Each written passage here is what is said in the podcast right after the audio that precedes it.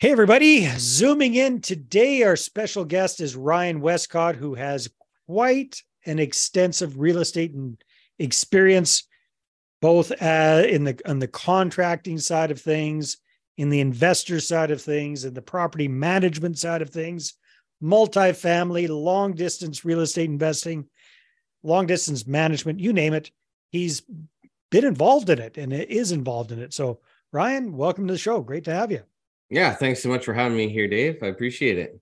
All right. So tell us a little bit about your background and how you transitioned from, you know, helping other people who are investing in real estate and REITs and whatnot to actively doing it yourself.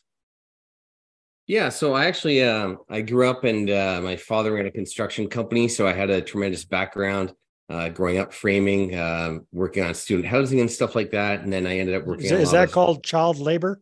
Was yes, yeah, basically, yeah. Started those smart guys age. that put you to work from an early age. Absolutely. Nice. So yeah, I got to see firsthand what a lot of investors were doing on the other side of things. So you know, we were framing student housing and doing duplex and triplex conversions and stuff, and seeing the returns they were making. So I figured, you know, I need to get on the other side of the equation. So my brother and I started investing in single family houses and uh, it worked well having a lot of experience in construction to be able to burr properties and flip them along the way. So and when then, when did you start with that? When did you and your Brian your your your brother start doing Yeah, I had a slow start actually. I talked about investing in real estate since I was probably 18 and I didn't buy my first house till 34 if you can believe that. So it's not been uh, a decade yet, and uh, we're at 50 units. And this wow. year, we're hoping to buy some more buildings in well, New Brunswick. You, made up for lost lost time, then, Ryan. So we'll, we'll get yes, there, I'm trying to play catch up. Absolutely, yeah, you're doing a good job with it. All right. So what? That's really interesting. What would you attribute that to? Because again, you grew up around real estate. You saw firsthand what it was all about from, you know, the construction side of things and kind of returns that your customers, your dad's customers, are getting. Why do you think there was there was a, such a gap between being interested in it and actually taking the first leap?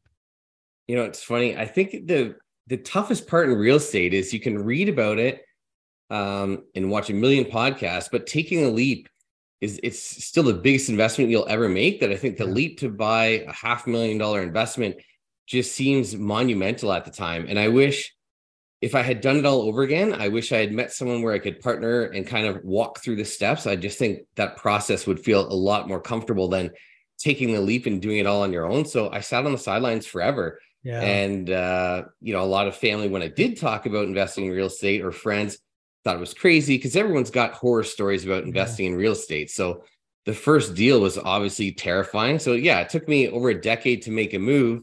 And then I just decided I was you know the fear of regret was kind of bigger than uh, the fear of failure that I just really want to you know yeah. have a conceited go at it. So it's, that, it's turned that, out quite That well. is interesting. It is fascinating because your dad was so involved in that and he was seeing what kind of returns that uh, his his clients were getting. And yeah, you're right. We get stuck in this analysis paralysis thing and this fear. And I like what you said there, because this is one of the things that I always recommend to people is, hey, you know what? It is scary to get started on your own at first. So sometimes it just makes sense to what I call pay to play, right? So you right. join forces with somebody who's doing what you want to do and you go in as an investor partner with them or you partner up with them in some way in you know if if you can bring capital to the table you're a capital partner if you're like you that you've got such an extensive construction background perhaps you bring that to the table whatever you bring value to the table but not necessarily for a paycheck, but for a piece of the pie, a piece of equity in that deal. And then you're going to be, and then you tell the, especially if you're the investor, you tell the active person, hey, you know what? I don't want to be passive here. I want to put my money in and I want to tag along and learn from you as you do this deal. Yeah, you're right. right. I think that would just, so if you had been able to do that earlier, you probably would have got started a lot faster, right? Absolutely. And I still believe in that. So yeah. as I progressed, I had a great opportunity to work at a company that renovated apartment buildings for REITs all over nice. the country.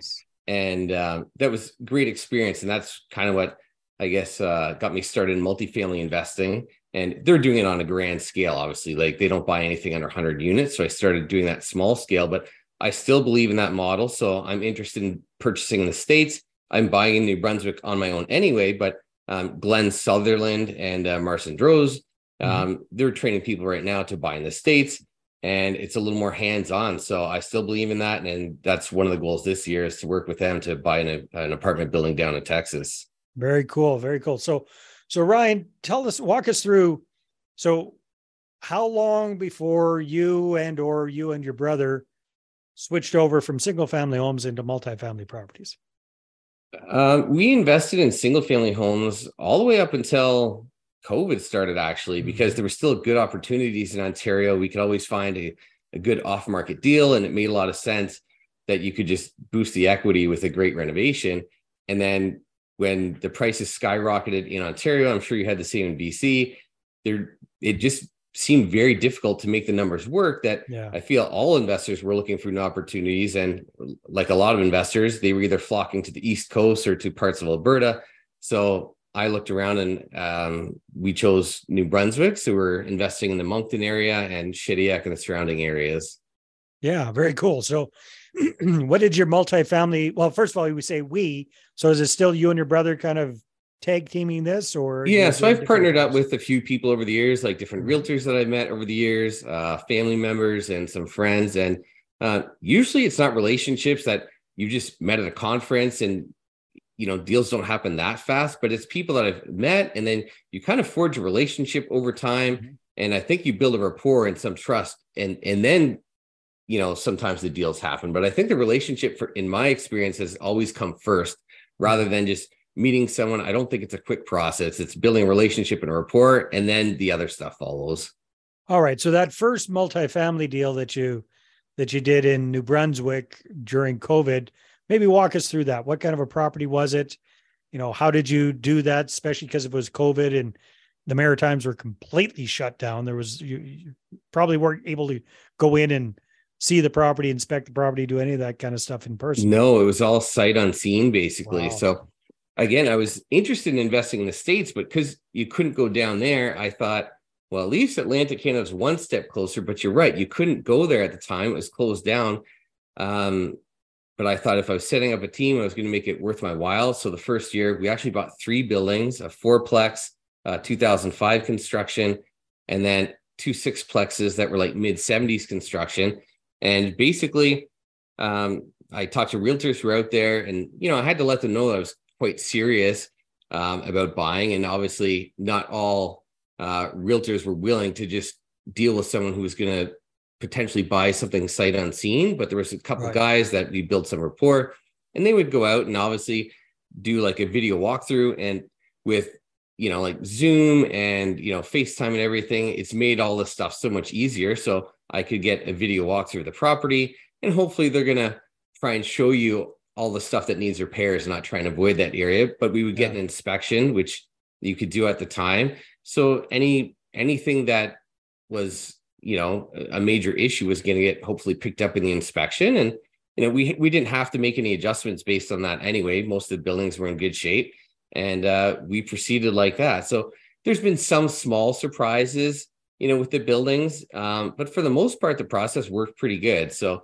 the video walkthroughs and then an inspection, and I think most of our bases were covered. Good.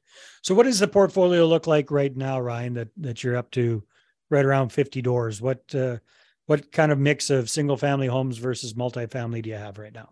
Yeah, I think we still have eight houses in Ontario, and mm-hmm. we're looking to liquidate some of that stuff this year. It just seems to make sense if we have a half million dollar asset in Ontario it's not returning a lot in the way of cash flow or rent. So for the same price out there, you could almost own a whole building.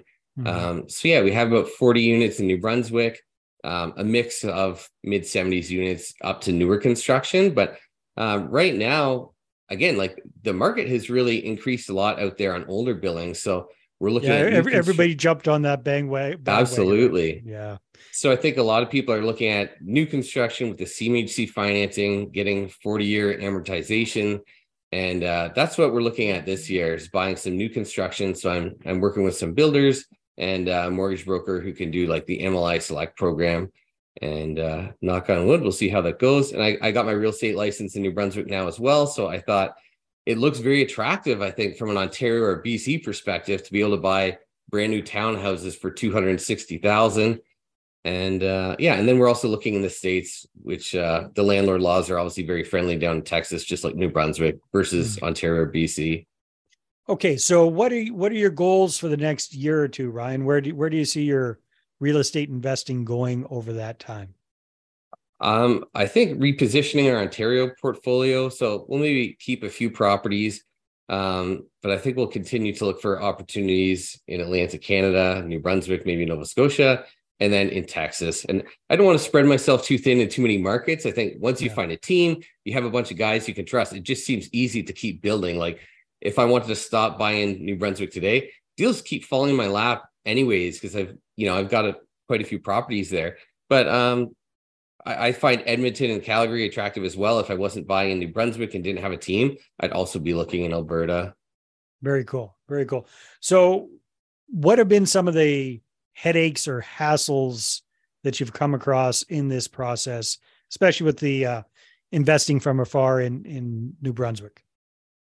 I think this isn't going to be the case for all trades and property managers, but I think there's going to be a small percentage that think because you're out of province, you're not going to pay a lot of attention. And we did go through two property management companies that were highly recommended.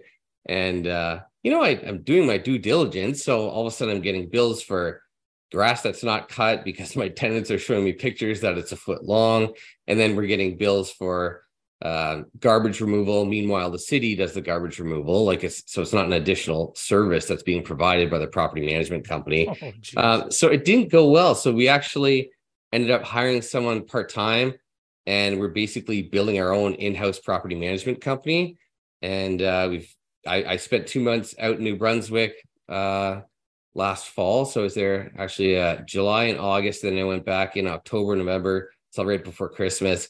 And we've got trades and stuff out there now. And I, I don't want to grow really big because I think that's some of their mistakes. Is I don't think they're intentionally trying to be negligent, but I think they grew too big too fast yeah. and they're not organized. So we're building our own team in house. Uh, that was a, a big challenge to overcome, and that hasn't been easy but we have more control over the properties. Most definitely. That's interesting, Ron. You're the second guy I've spoken to in as many days wow. that has started his own property management company just because same idea, same challenges. The other person was actually also based in Ontario, but investing in small town Ontario. Okay. And they couldn't get any good property management there. So they've they've had to dial in their own systems. And then then they had other investors approaching them saying, Hey, how do you do this? And they ended up taking on people like that. So, you know, I know it's early days, but when it comes to your New Brunswick property management company, where do you where do you think you need to get that to where it kind of makes sense as a business on its own? I mean, um, for me, it's making sense for me because I think my properties are performing much better. Like we're mm. controlling the rents. We had higher turnover because tenant uh, issues weren't being addressed and uh, maintenance wasn't being addressed. But um, I think again, my goal isn't to grow this huge and make a ton of money off it. But I think I wouldn't want to be the the lowest cost provider either. But if there's other investors out there who are interested in maintaining their properties properly, like that's the type of landlord I want to be um, you know, I'd be happy to deal with them.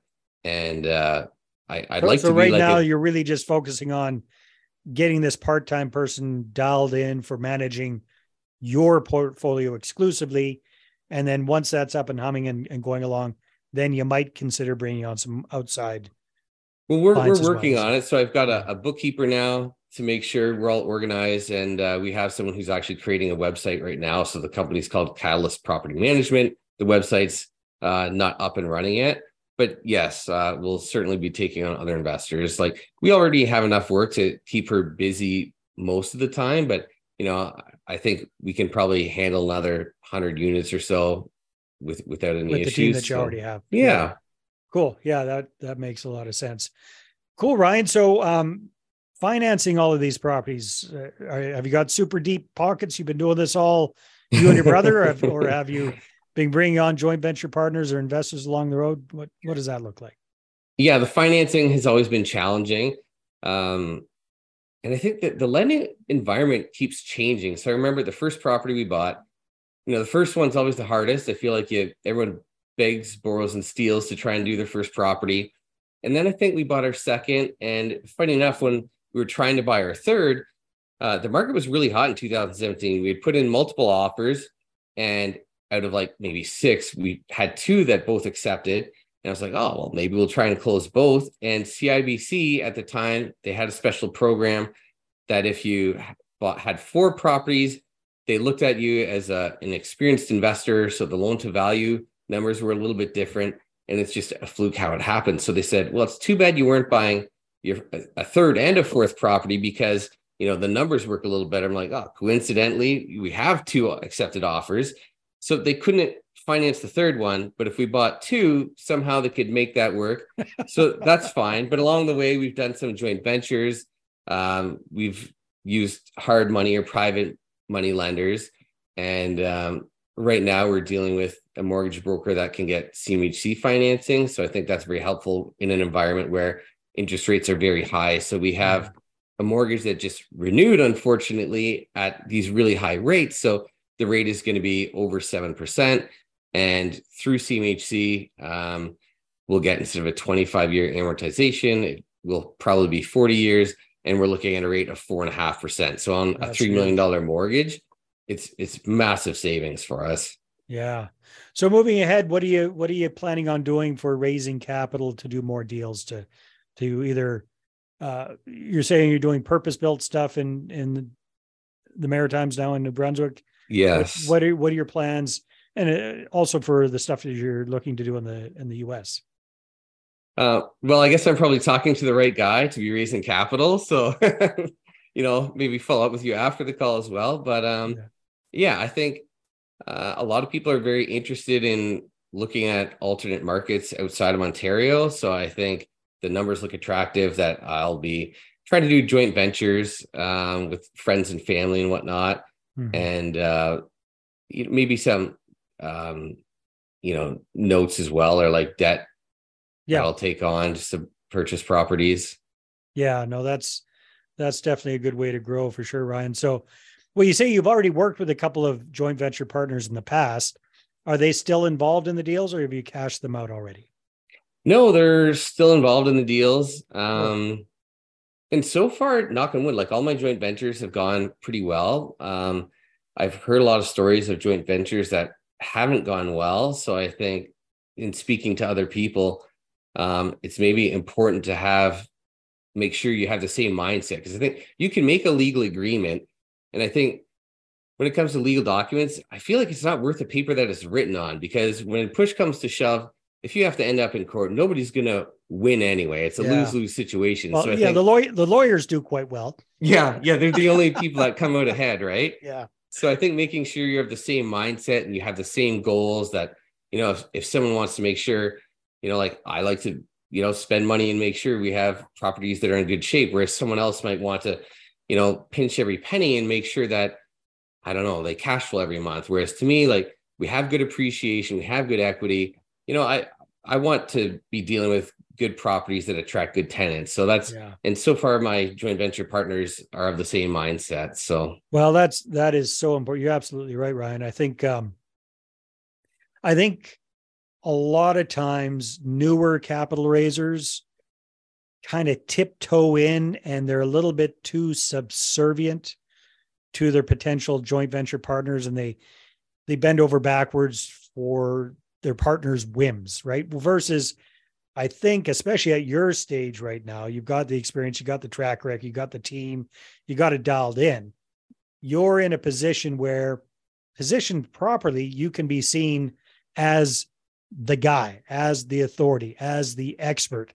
And it's not that you're going to pound your chest and come across as a jerk, but it's kind of like, here's my program, here's how it works here's your involvement, here's my involvement.